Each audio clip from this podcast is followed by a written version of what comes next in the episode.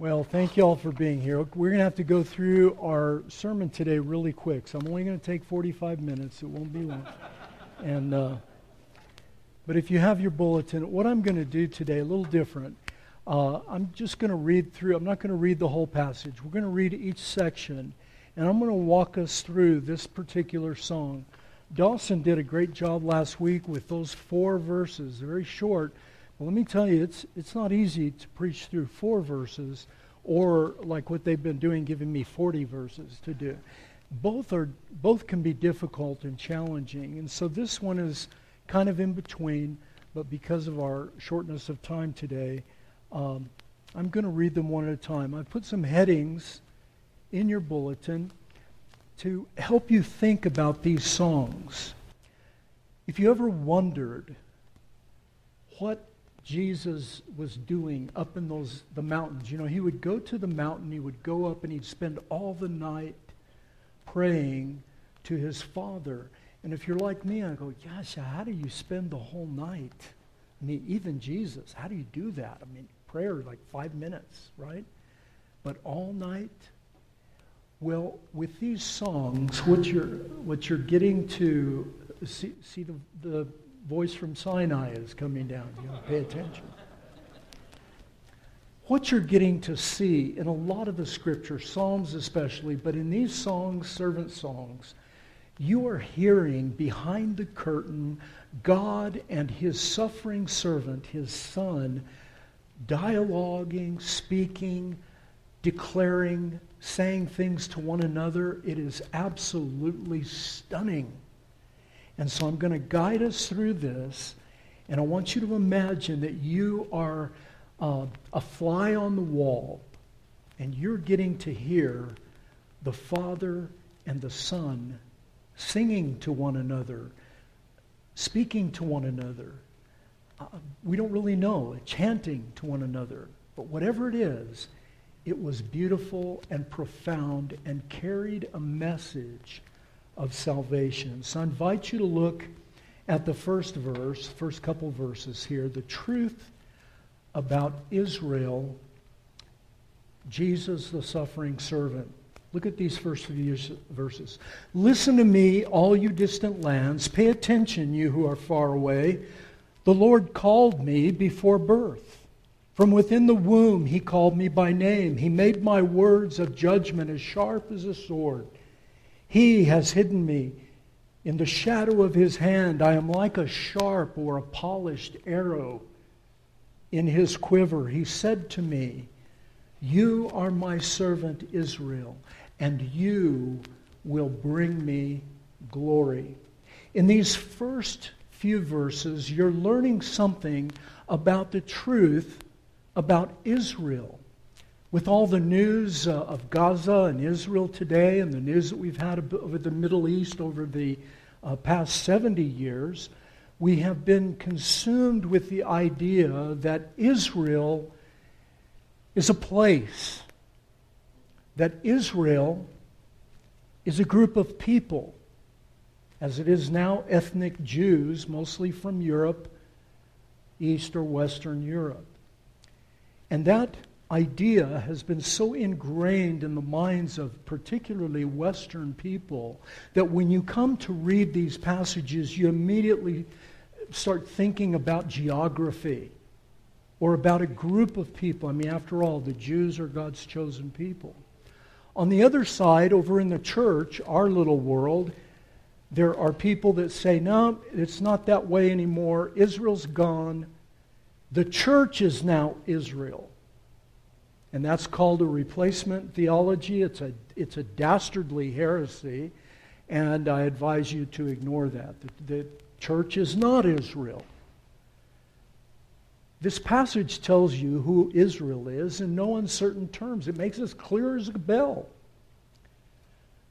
The servant behind the scenes says to an audience, Listen, you distant lands, you coastlands, Pay attention, you who are far away. The servant is speaking. The Lord has called me before birth. He's not talking about a nation, although the nation prefigured this person, he's still talking about a person.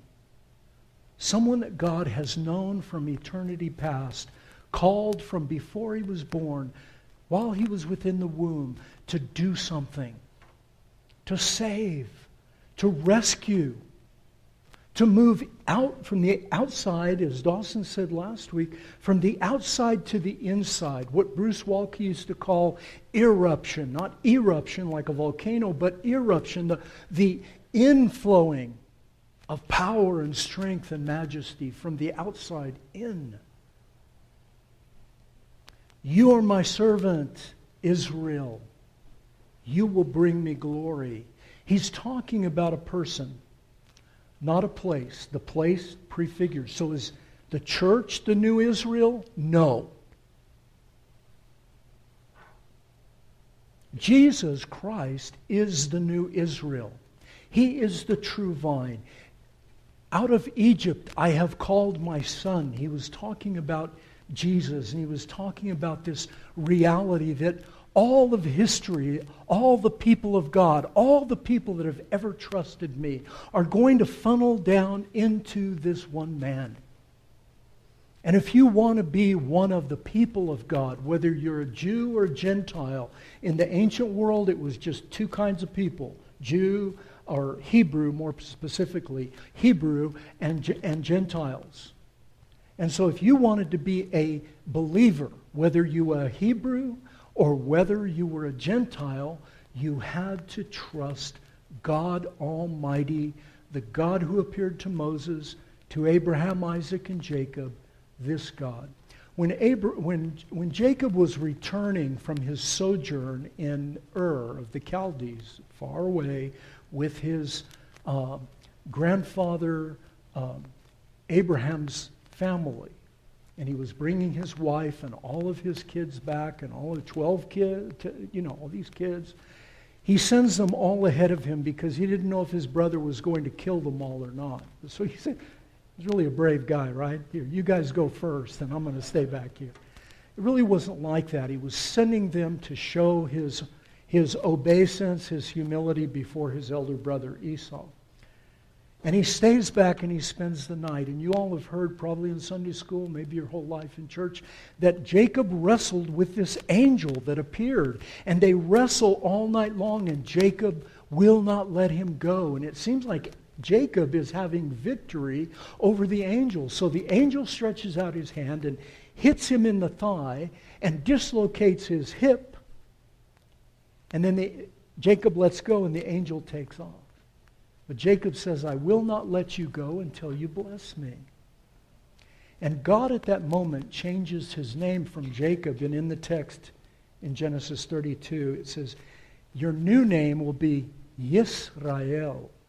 Yisrael is Hebrew for the one who struggles, listen, with God and is victorious the human being who will struggle with God and then be victorious. Over God? No. He is victorious.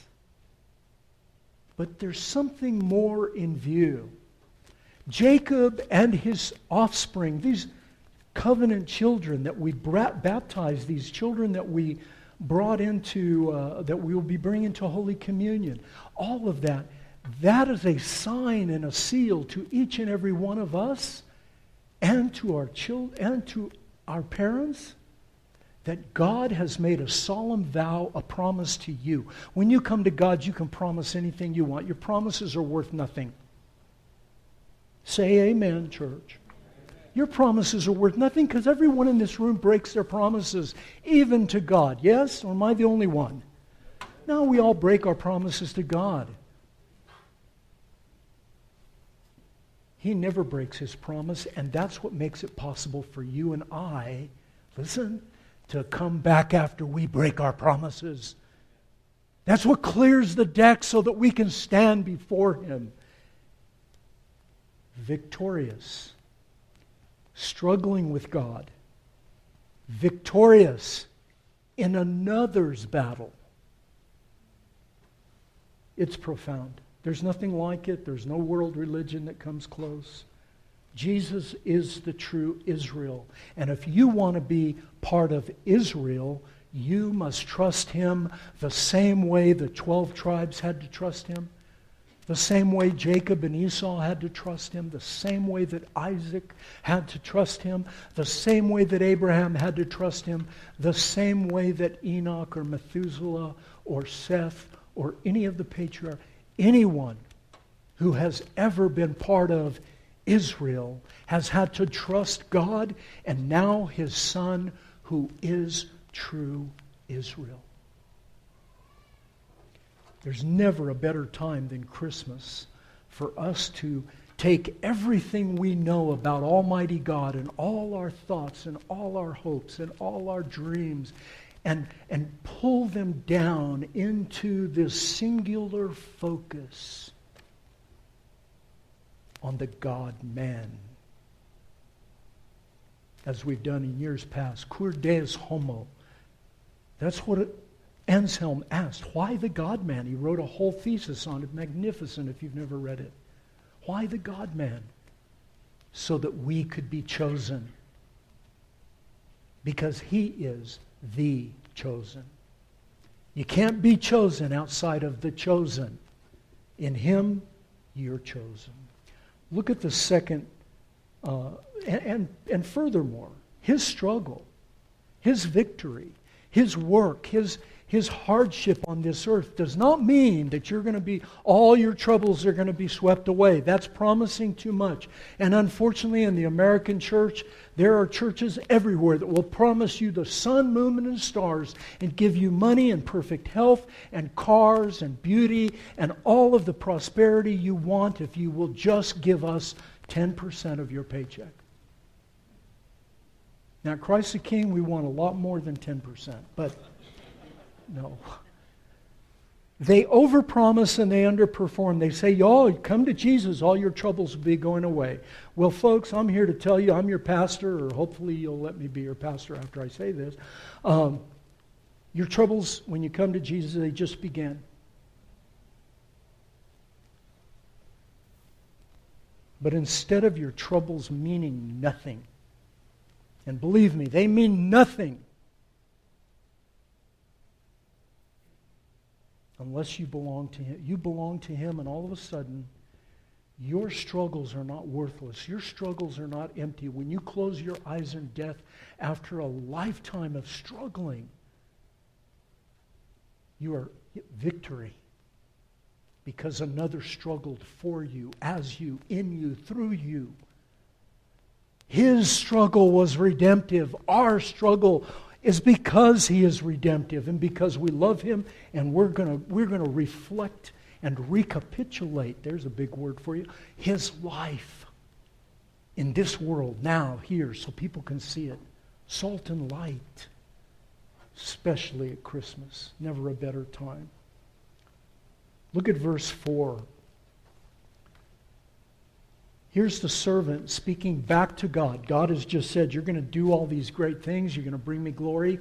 And here is the servant. Here is Jesus behind the scenes speaking to his father. Imagine up on one of those mountain tops, alone at night, freezing cold, got his, his robe around him, and he's talking to God. And here's what he says to his father Lonely, empty. My work seems so useless. I have spent my strength for nothing. These are not words from the cross. These are words during the height of his ministry when he's up on a mountain. He's try- he is exhausted. He is frustrated. He's disappointed. All of the things that we, under, that we go through in our life, this man is experiencing. And he goes straight to his father and he says, My work is for nothing.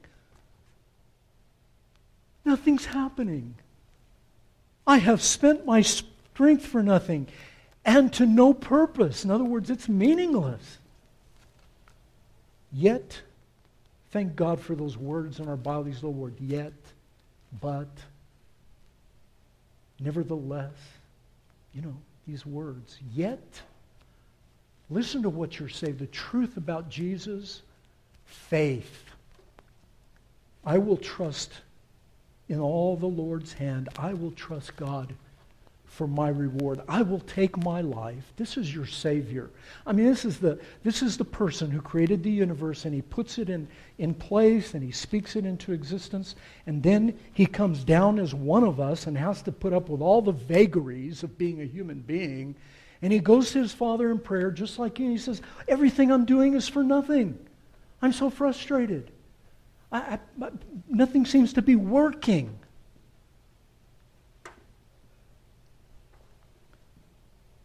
Trusting God, folks, is not so. Jesus didn't have some mystical, supernatural ability to trust God any more than you do. He just made a choice like we do every day we get out of bed. I'm going to trust the Lord today with all my mess and all my successes, the good and the bad. I'm going to walk with Him. I'm not going to be stoic. I'm not just going to grin and bear it and put up with it. No, I'm going to go forward in faith. I'm going to weep some of the time. I'm going to rejoice. I'm going to dance. Uh, I'm going to have a, a, cup of wine and, and, and relax. I'm going to do all the things that normal humans do. But my focus is on Him. Yes? My focus is elsewhere. And if anything's wrong with our generation today, I didn't bring my phone up here because you know what it is? It's selfie, selfie, selfie. No, per, no better word to describe our lives today than selfie. And all he's asking is for you to take one lousy minute out of your life and put it on. Put your gaze on something else than yourself. Yeah? That's pretty weak, you guys. Come on, let's act like Pentecostals. Yes! Hallelujah!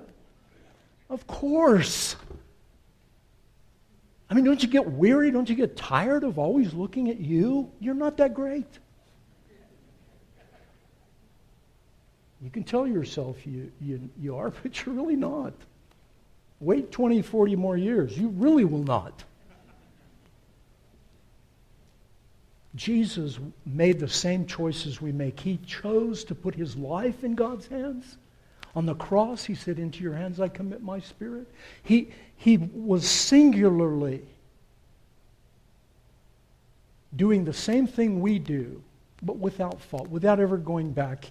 He pressed ahead, even though he was frustrated, disturbed, felt like his life wasn't going anywhere.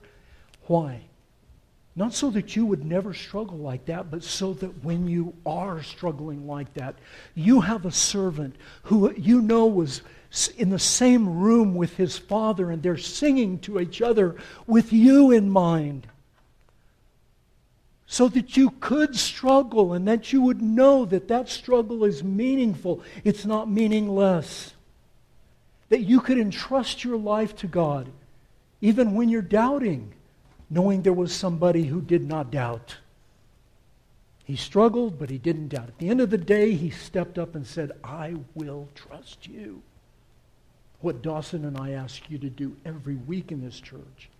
Just trust. Trust him with your mess and trust him with all your glory. Trust him with your riches. Trust him with your sadness, your grief.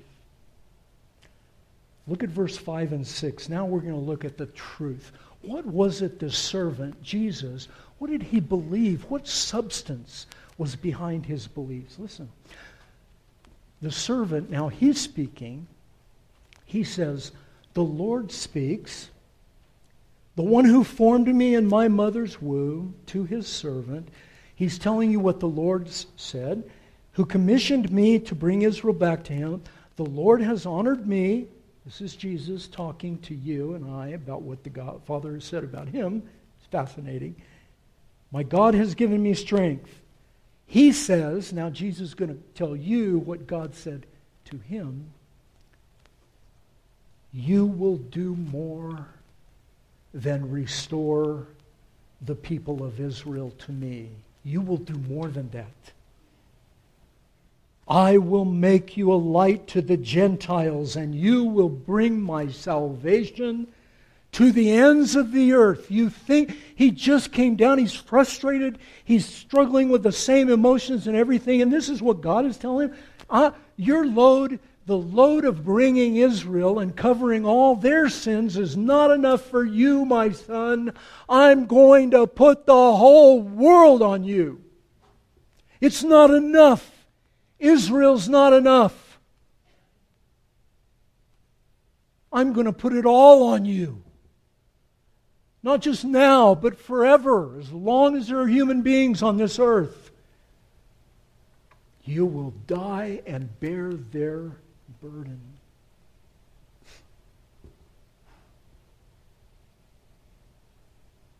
And he says this Jesus. Listen how he responds to that, that weight.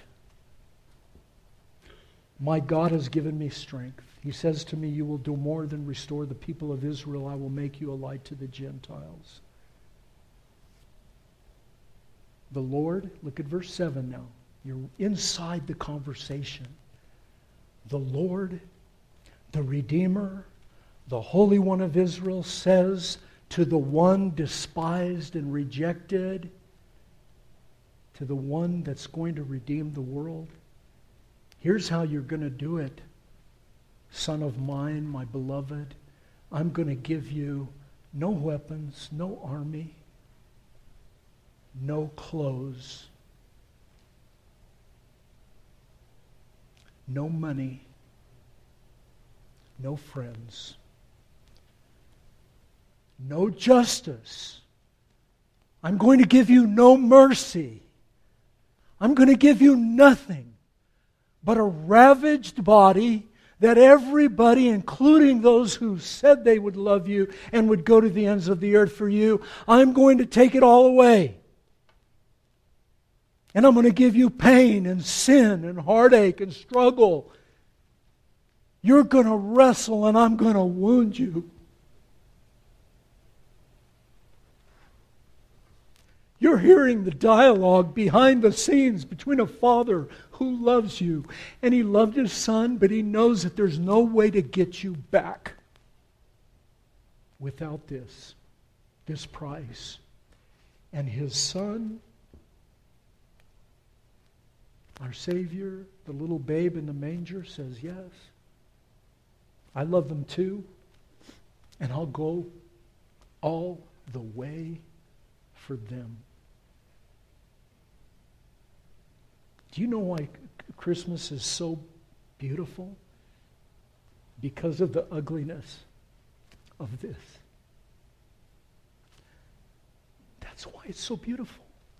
That's why we should rejoice at Christmas. We think, my God, my God, how, how much you have loved me.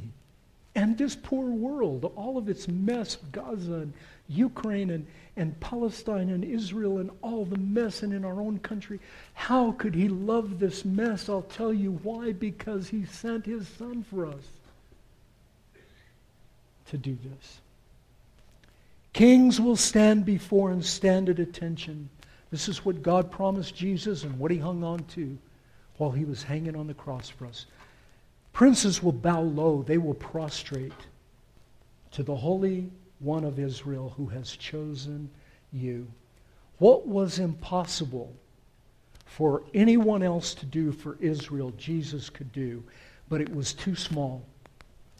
God saw in his Son majesty and glory and renown and power and strength that we will never see until we die and open our eyes after death and look into his face. Then you will see it. Then you will say, oh my goodness, this is who he was talking about.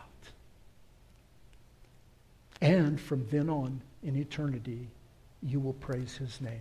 Amen? So let me finish with this. I love to uh, quote James Stewart, one of our old Scottish pastors and theologians. And listen to what he said about our Savior. What kind of man is this? All man and yet all God. he brings together in his being a startling coalescence of contrarieties. In Jesus, we see that he was the meekest and lowliest of the sons of men, yet he spoke coming on the clouds of heaven with the glory of God. He was so austere that they said the demons cried out in terror at his coming, yet he was so genial, so winsome, so approachable that the children loved to play with him. And the little one nestled in his arms. His presence at the innocent gaiety of a village wedding was like the presence of sunshine. No one was half so kind toward sinners, yet no one ever spoke so red hot, scorching words about sin. A bruised reed he would not break. His whole life was love. Yet he demanded of the Pharisees how they would escape the damnation of hell. He was a dreamer of dreams and a seer of visions. Yet, for stark realism, he has all of us stark realists soundly beaten. He was the servant of all, washing the disciples' feet Yet he masterfully strode into the temple, and the hucksters and the money changers fell over one another in their mad rush to get away from the fire that blazed in his eyes.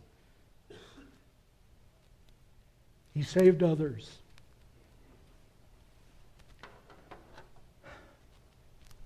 But at the last, he himself, he did not save.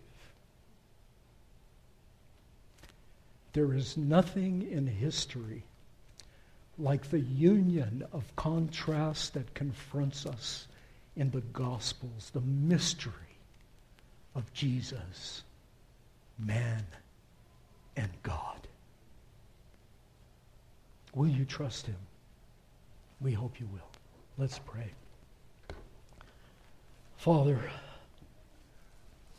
you deserve all of our worship and our glory and our lives. And we love you and thank you for all that you have done. And the reason we rejoice, Father, is because of that love. And that love was born not in a place, but in a person. A person who struggled like us and yet was victorious. And here your people are today, Father, and we ask that you would feed us in our hearts by faith with this, the body and the blood of our King given for us. Amen.